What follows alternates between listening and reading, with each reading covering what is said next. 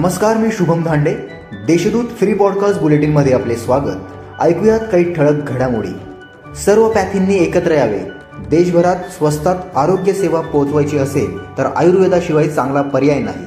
वेगवेगळ्या पॅथींनी एकत्र आले पाहिजे. त्यांनी एकत्र येऊन स्वस्त आरोग्य सेवा देण्यासाठी प्रयत्न केले पाहिजे. त्यांचे सर्वांचे नेतृत्व आयुर्वेदाने करावे असे प्रतिपादन सरसंघचालक मोहन भागवत यांनी केले. नाशिकच्या रस्त्यावर सेल्फ चार्जिंग ई व्हेकल धावणार. केकेवा अभियांत्रिकी महाविद्यालयातील विद्युत विभागाच्या अंतिम वर्षाच्या सार्थक पवार गणेश पवार सागर पाटील आणि दीपक महाले या विद्यार्थ्यांनी सेल्फ चार्जिंग सिस्टीमच्या माध्यमातून इलेक्ट्रिक व्हेकल तयार केली आहे. शुक्रवारी लागणार जिल्ह्यातील शाळांचा निकाल. पालकमंत्री भुजबळ घेणार आढावा बैठक.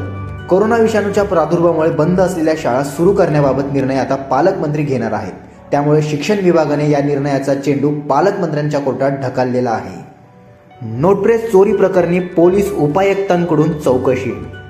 नाशिक येथील करन्सी नोट प्रेसमध्ये सुमारे पाच लाख रुपयांच्या नोटा चोरी प्रकरणी पोलीस उपायुक्त विजय खरात तसेच सहाय्यक पोलीस आयुक्त समीर शेख उपनगर पोलीस ठाण्याचे वरिष्ठ पोलीस निरीक्षक अनिल शिंदे व त्यांच्या सहकाऱ्यांनी करन्सी नोट प्रेसमध्ये जाऊन चौकशी केली.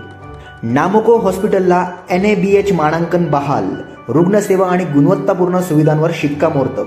कॅन्सर मल्टीपेशालिटी आणि डायलिसिस अशा विविध सेवा अल्पदरात देणाऱ्या नामको हॉस्पिटलला भारत सरकारच्या भारतीय गुणवत्ता परिषदेअंतर्गत एन ए बी एच मानांकन बहाल करण्यात आले. अखंड रुग्णसेवा उपलब्ध संसाधने आणि उपचाराची कायम राखलेली गुणवत्ता या निकषावर हे मानांकन देण्यात आले आहे.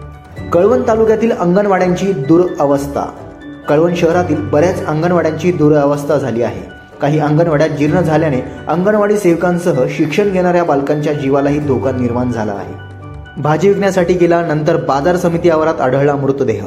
युवकाचा खून झाल्याचा आरोप करीत संतप्त नातेवाईकांचा रास्ता रोको.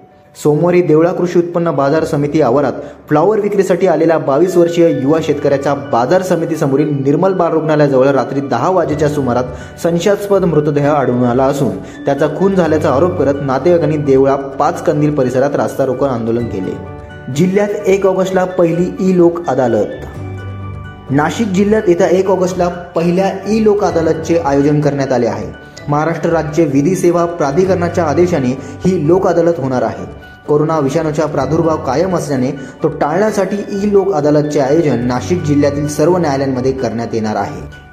या होत्या काही ठळक घडामोडी. अधिक माहितीसाठी आमच्या देशदूत डॉट कॉम या पेजला भेट द्या. धन्यवाद.